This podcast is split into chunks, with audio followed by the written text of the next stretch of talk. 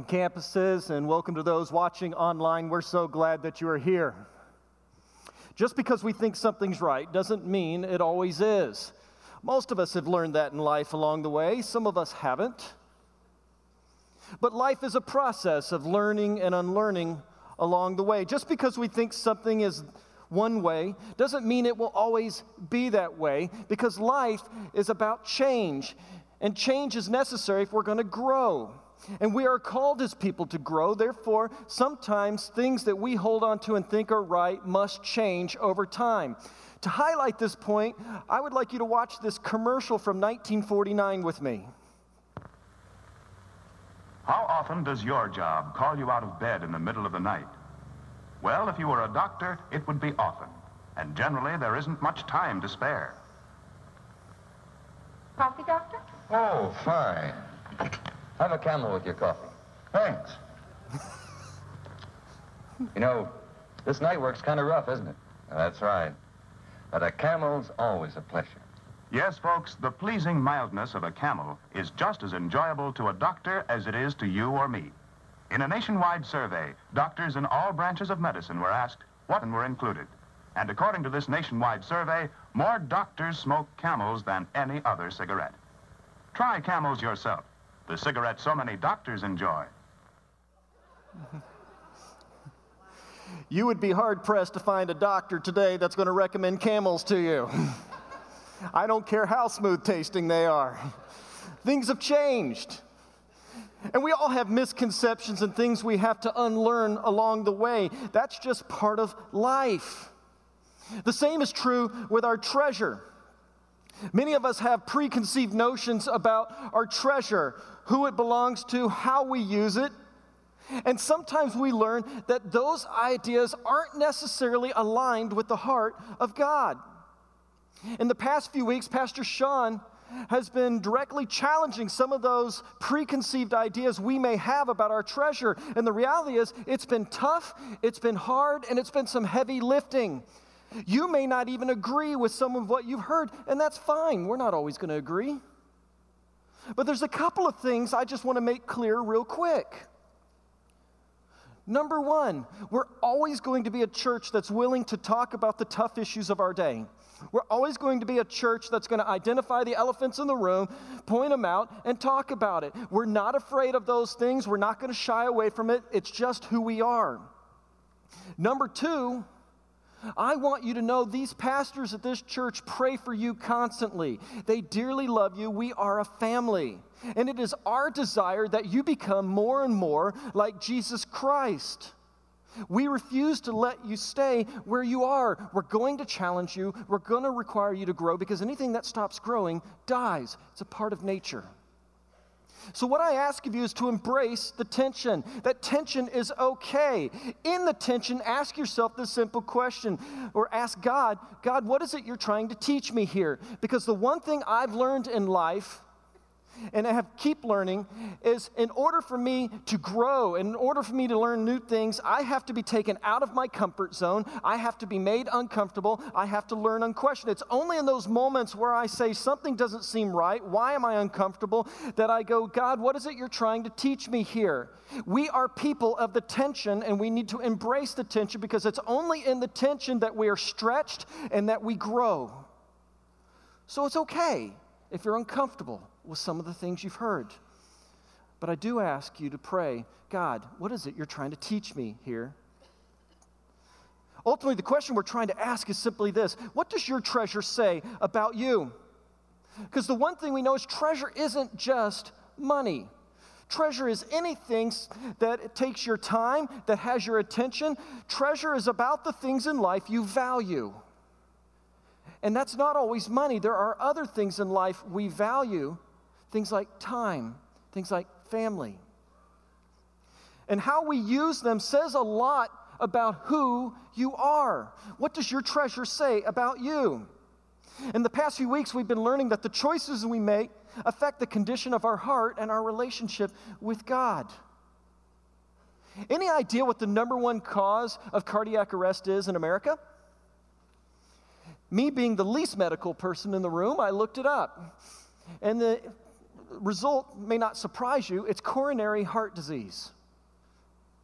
Essentially, from a layman's perspective, coronary heart disease is where there's a buildup of plaque inside the walls of your artery, and over time, it restricts the flow of blood, if not blocks it completely, until you go into cardiac arrest. And what many of us have learned is that how we treat our bodies, what we eat, and what we do has lasting effects. We may not see them immediately, but we will see them eventually. How you treat your body has side effects. The same is true treasure. How we treat treasure has side effects as well too, and more importantly, wealth. Our abundance of treasure has side effects as well.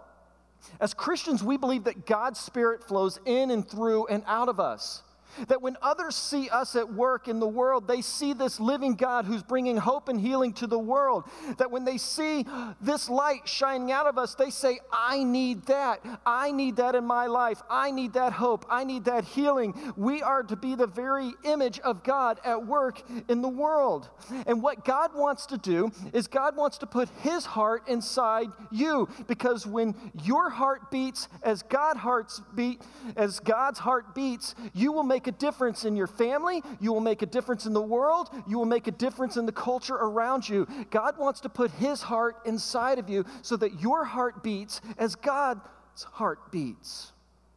But what happens is over time, the junk in our life and how we misuse it, it builds up and it begins to block that spirit flowing in and through and out of us. It may even push it out altogether. And then we find our heart isn't beating as God heart, God's heart beats. And we find out we're out of rhythm with God. And then we have this sort of spiritual cardiac arrest. We flatline, we fall away, we dry up. The decisions we make have eternal consequences towards aligning our treasure and hearts with God. And what we'll learn is that our wealth has side effects. Many of you have probably seen those pharmaceutical commercials on TV like I have, and there's this couple and they're holding hands and they're on the beach and they're smiling and life is awesome. This is really great. And then, bam, you get hit with this list of side effects that could happen if you take this medication, and you're left thinking, my word, would I be better off just dealing with what I had? Watch this with me.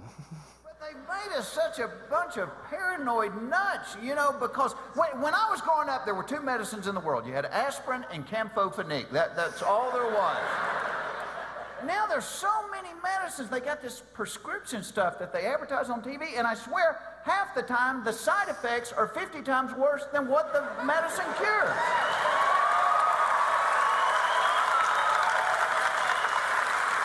Like try new Floraflor for itchy, watery eyes. It's Floraflor. Side effects may include nausea, vomiting, water weight gain, lower back pain, receding hairline, eczema, seborrheic psoriasis, itching, chafing clothing, liver spots, blood clots, ringworm, excessive body odor, uneven tire wear, pyorrhea, gonorrhea, diarrhea, halitosis, scoliosis, loss of bladder control, hammer toe, the shanks, low sperm count, warped floors, cluttered drawers, hunchback, heart attack, low resale value on your home.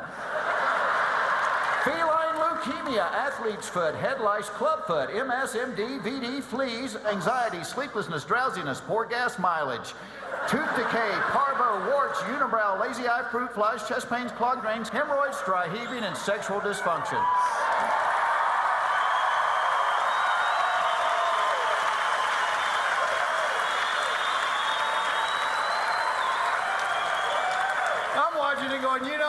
just have itchy, watery eyes. Just like medication can have side effects, wealth has side effects too. But most of us don't notice the side effects or even take mind to the side effects of wealth, and there's one primary reason why, and it's simply this most of us don't consider ourselves wealthy. Most of us don't see ourselves as wealthy people. But what we're about to find out is that we may be wealthier than we ever thought by the world's standards. But before we get into that, I just want to say one thing first. I don't want to belittle any situation someone may be going through. Losing your home or losing your job is more than simply an economic problem. It's a social and emotional problem that strikes you at your well being. It strikes you at your very identity of who you are. And if that is the season of life you are going through right now, I am not directing this next time to you. And I want you to know that we are praying for you. We want to come alongside you during the season of life, and we love you. But most of us are not in that season. So let's talk about it just a little bit. Last year, Gallup did a poll to which they said the median house, household income worldwide is $9,733. The median household income, $9,733.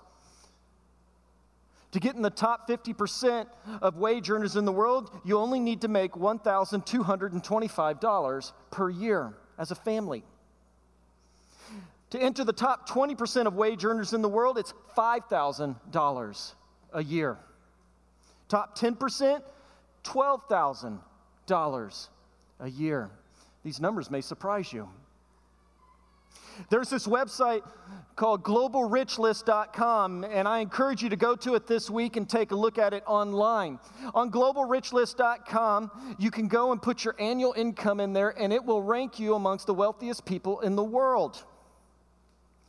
I asked them to put it up the screen. There's a couple of numbers I want to look at. And the first one is this $25,000. If you make $25,000 or more a year, you are in the top 2% of wage earners throughout the world. The next number I want to look at is this one it is $32,400. If you make $32,400 a year or more, you are in the top 1% of wage earners throughout the world. And my hunch is that's a good number of us in this room. The last one I'm just going to tell you without I'm putting it up there. If you make $70,000 or more a year in household income, you are in the top 0.1, not 1%, 0.1% of wage earners in the world. And that's some of you in this room as well, too. By the world standards, we are enormously wealthy people. I love this article from USA News World Report said this. Today, of Americans officially designated as poor, 99% have electricity, running water, flushing toilets, and a refrigerator. 95% have a television, 88% have a telephone, 71% a car, and 70% air conditioning. Cornelius Vanderbilt had none of these, nor does much of the world. You see, what happens is over time, in our wealth, we begin to see what are luxuries. Luxuries become priorities and necessities. And over time, we begin to see those necessities as entitlements. They're not simply something we want, they are now something we deserve. And we begin to align our priority with those necessities and priorities as well. And then we lose sight of the big picture because everything we're doing is to maintain the style of life that we're accustomed to living in because we have set the bar to a new standard. We have turned luxuries into entitlements and we lose sight of the big picture and perspective. And see, the problem is that most of us that are in that top 1% to 2%, we don't really see ourselves as wealthy. We don't consider ourselves as wealthy. Well, why not? And it's simply this as we've been talking. I believe wealth has side effects. And today I want to discuss what three of those possible side effects are. So, in your worship guide, I encourage you to pull out your note guide. It looks like this it's got a medicine bottle and it's got three warning labels on it. And I want to talk about what those three side effects are for wealth. The first one is simply this increased appetite. Wealth makes you compare yourselves to other. It's an increased appetite. The more you have, the more you want. The more you have, the more you compare yourself to others who have. The more you have, the more you try to keep up with the Joneses. But let's face a reality. There is always a bigger fish in the sea. There is always somebody who is wealthier. There is always somebody who has more. There is always someone who is better off. And we get in this trap where we begin to try to compare ourselves and try to live up to the standards someone else might because we're never content and we're never happy. And if I had to narrow this word appetite down to one other word, it would simply be this more. In our appetite, we want more stuff, more status, and more security. Wealth makes us want more, more, more. I love this verse from Ecclesiastes chapter 5. It says this Whoever loves money never has enough. Whoever loves wealth is never satisfied with their income because wealth makes us want more and more and more. And we keep trying to keep up with everybody else, and they're more and more and more. And we get caught in this vicious cycle and we lose sight of the big picture. And ultimately, what happens is we become so consumed with wanting more, we end up forgetting who God is. And in the process of forgetting who God is, we forget who we are. And that is the danger of the more and more and more game. The big question we have to ask ourselves is in this media culture that we live in, this advertising culture we live in, that's constantly bombarding us with messages that says that you don't have enough, that you're not good enough, and that you need more. How are we, the people who have a little bit more, going to say no when we can afford to say yes? How do people who can afford to say yes learn to say no? Because if you feed an appetite, it grows, and satisfying an appetite does not diminish it. If you want to diminish an appetite, the only way I, need, I know how to do that is you have to starve it. It's like a person going on a diet. There's many things they need to do, but one of the things they have to do is they have to eat less. They have to treat their body to learn a new normal, a new normal of input. They have to begin to starve it so that it can relearn that it's okay to have less. Ultimately, what I'm saying is we've got to be content with what we have. And we have to learn what to say yes to, and we have to learn what to say no to if we're going to be people that don't suffer from the effects of wealth. We need to be content with what we have and don't get trapped in that comparison game. The second possible side effect of wealth is this arrogance. We become arrogant and we lose perspective. Now, from a biblical perspective, arrogance simply means high minded, which means we think too highly of ourselves. We may even think of ourselves higher than God because, after all, we are the king of our own kingdom. And the problem with wealth is an idea can slip into our mind in our wealth that simply says, listen, it is because of the sweat of my brow, it is because of my efforts, it's because I'm just that smart, it's because I'm just that good, it's because I'm just that unique a person that I have gotten me where I am today. I am the reason I am successful because I'm the one that got me here. I'm the one that did the hard work. I'm the one that paid the extra price. I'm the one who worked the longer hours. I'm where I I'm at because I got myself here. And the Bible would contend with that. Boy, would it ever. We've talked about this verse before. Moses and the Israelites are about to cross the river Jordan. The Israelite nation is going to possess the land that God has promised them. And before they do so, Moses begins to warn them some things. In Deuteronomy chapter 8, here's one of the warnings he gave them. He said, You may say to yourself, My power and the strength of my hands have produced this wealth for me. But remember the Lord your God, for it is he who gives you the ability to produce wealth. It is God who gives you the ability to produce wealth, not you. It is God's shoulders that you're standing on, not Him on yours. And we forget that sometimes. It is only by God's grace, it is only by God's love, it is only by God's provision that you have anything that you have. And it is only by God that you will maintain it. You must trust in God. God is the reason we are wealthy, there is no other reason. And this same God is constantly looking us and saying, Humble yourself in the eyes of the Lord, and He will lift you up. Because the problem is in our wealth when we become arrogant is we forget who God is, and then we forget who we are. And the same thing happened to the Israel nation, and God began to have to speak to them through the prophets. We see one of those times in Hosea 13. He said this When I fed them, they were satisfied. When they were satisfied, they became proud, and then they forgot me. My dear friends, in our wealth, may we not become arrogant. May we not buy into the lie that the reason we are where we at is because of we're just a special person. Because one of the things that arrogant people think is, hey, I'm the smartest guy in the room. And that's not true either. It is only through God's provision and grace that you are where you are. Humble yourself in the eyes of the Lord, and He will lift you up. Third possible side effect of wealth is this anxiety.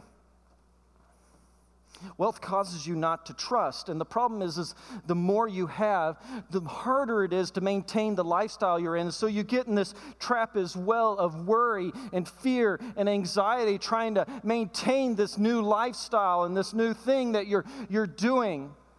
And then you also become a target because it seems the more money and the more wealth and the more treasure you have, the more of a target and the more people are after you to get some of it. And so now you feel like you have to protect it and you're worried even more. And then you begin to fear about the future because, you know, markets, they go up and down and that scares me. And you get in this fear mentality and it's a trap. We become anxious people when the Bible calls us, calls us to be anxious of nothing.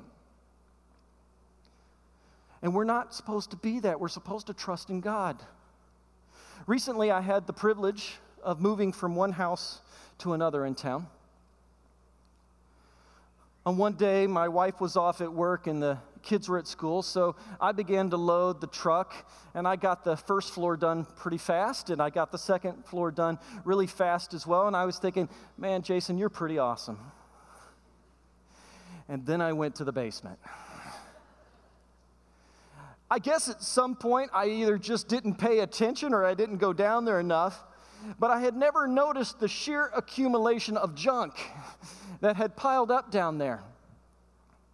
Only the problem is, it wasn't junk to my wife, it was junk to me. And so I began to call it the you never know room. And the reason I call it the You Never Know room is because I would put out something that looked like a piece of junk and go, honey, do we really need this? To which she would reply, well, you never know. And now, before we go any further, too, a warning to the guys out there. If there is a box labeled wedding dress, don't be a smart aleck and joke that you're going to take it to Goodwill. It will not go well for you, and she won't think it's funny. Not that I did that. Just saying. Honey, do we need 18 year old college school books that have been abridged 18 times since? Well, you never know. You know, they're available on the computer too. Honey, do we need 150 slightly used Christmas bags and bows that look like they went through World War III? You never know. Now, I don't wrap 150 presents on any given year. And frankly, I'm frugal, but I can afford the bag of bows at the dollar store. Or the kicker was this the suitcase whose zipper was not only broken, but it was gone and, and cut off of the side. Honey, what do we need this for? Well, you never know. Well, what are we going to do? Staple it shut? I mean, can you see going to the airport with that one going, hey, can I borrow your stapler and some duct tape? Hope you don't need to inspect that one. And I want you to know that y'all found this conversation much funnier than my wife did. And some of you are laughing hard because you know of someone who has one of these rooms, and some of you aren't laughing because you're that person. The you never know room. My wife's not a hoarder, but in that funny story, I just want to highlight the point of what wealth can do. After a while, you can forget that you are to put your trust in God. And after a while, you can forget who this God is. And in that process, you become anxious and fearful and you worry. And the Bible says we're not supposed to live that way. The Bible in Philippians 4 calls us to be anxious of nothing, that we're to put our trust in God. And the side effect of fear is this you never know mindset. So, what is the antidote to these side effects of wealth? It's simply this. In 1 Timothy chapter 6, they're going to show this on the screen, starting in verse 17. Paul is speaking to a man named Timothy who is running a church they had planted, and he's giving him advice on how to operate the church. One of the pieces of advice he gives him is this starting in 17 command those who are rich in this present world not to be arrogant, which we've talked about, nor to put their hope in wealth, which is so uncertain, but to put their hope in God, who richly provides us with everything for our enjoyment. Command them to do good, to be rich in good deeds, and to be, here's the key word, generous. Say that word with me generous. One more time. Gen- be generous and willing to share. In this way, they will lay up treasure for themselves as a firm foundation for the coming age, so that they may take hold of the life that is truly life. Generosity is the antidote for the dizzying effects of wealth. Generosity. It is the antidote for the dizzying effects of wealth. And Paul is not commanding them to be generous so that he can have their money. Paul is commanding them to be generous so that their money doesn't have them. And there's a big difference. And interestingly enough, just as most of us would say, I'm not wealthy, almost none of us would admit that we're not generous. Because none of us would ever say, listen, I'm a stingy or a selfish person.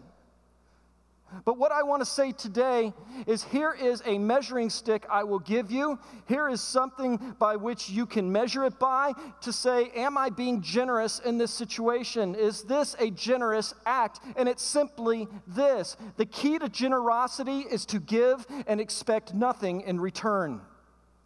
The key to generosity is to give and expect absolutely nothing in return. If you are giving and you are expecting something in return, that is not generosity, that is a transaction. You are expecting goods and services in return for what you have given. Generosity is giving and expecting absolutely nothing in return. And I realize this is about to hit like a hammer, so take a deep breath, but we got to do it. It's simply this if you are tithing and you are giving expecting something in return, that is not generosity. That is consumerism. That is a transaction. You are giving money and treating the church as a purveyor of goods and services that meets your own needs.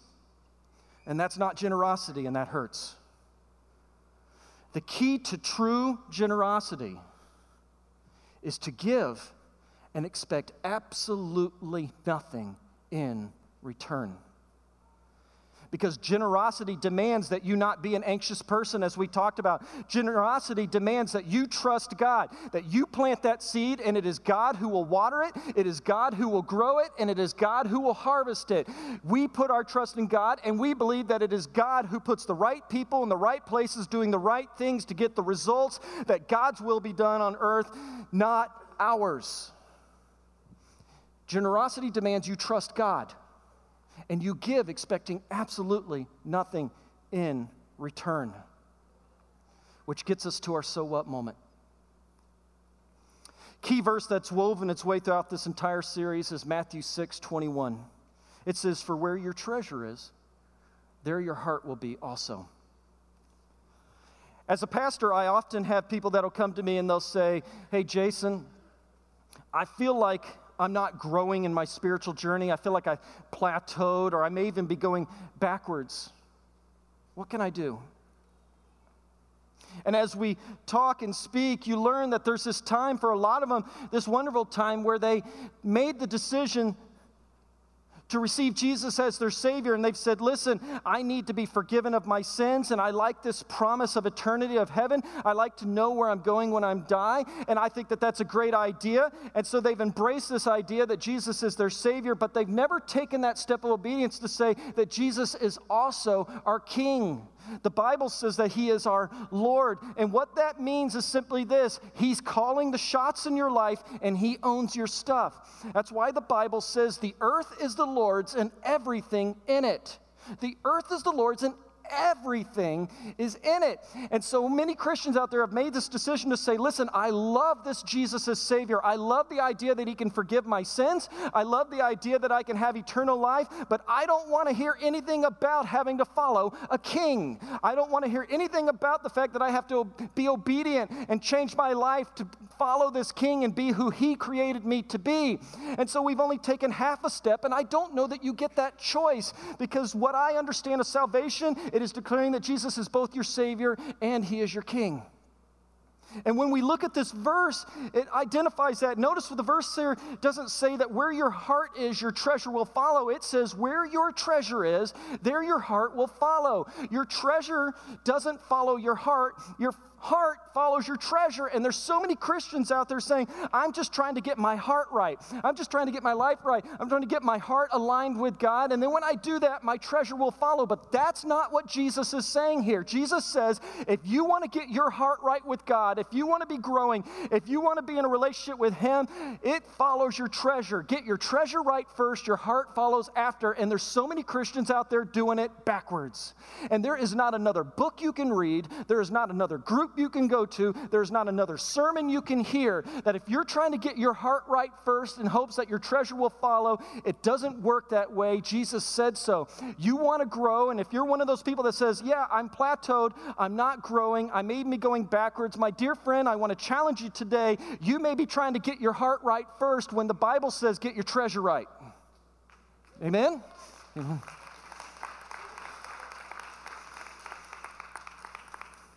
Get your treasure right and watch what God can do in your life. Ultimately, what I'm asking you is this How are you going to use what God has given you? How are you going to use what God has given you?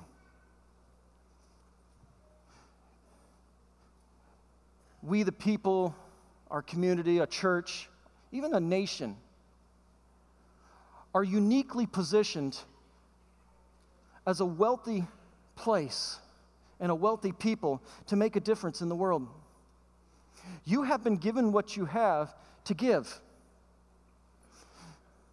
You have been uniquely placed in this time with resources that most of the world cannot comprehend and throughout history couldn't comprehend.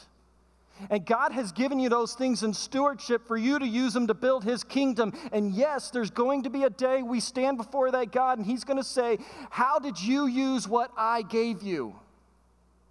And we will need to give an account. You have been given to give. And you have been challenged to love, to give. That's why John 3:16 says, For God so loved the world, He. God so loved the world, He the natural result of love, genuine, godlike love, is a heart that gives, a heart aligned with God's heart, that beats with God's heart. God has put you here at this time and in this place to make a difference in the world.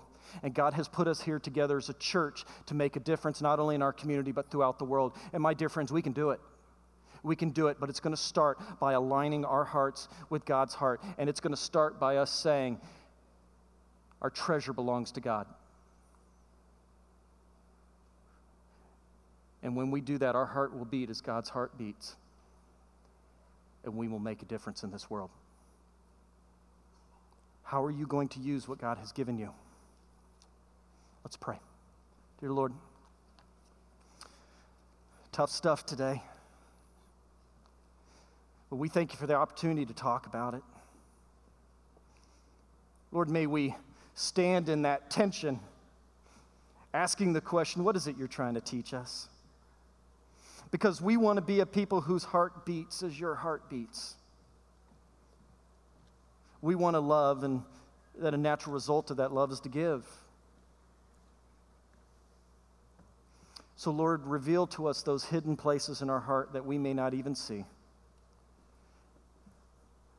allow us to confront those ideas that need to be confronted so that we can change and become more and more like you.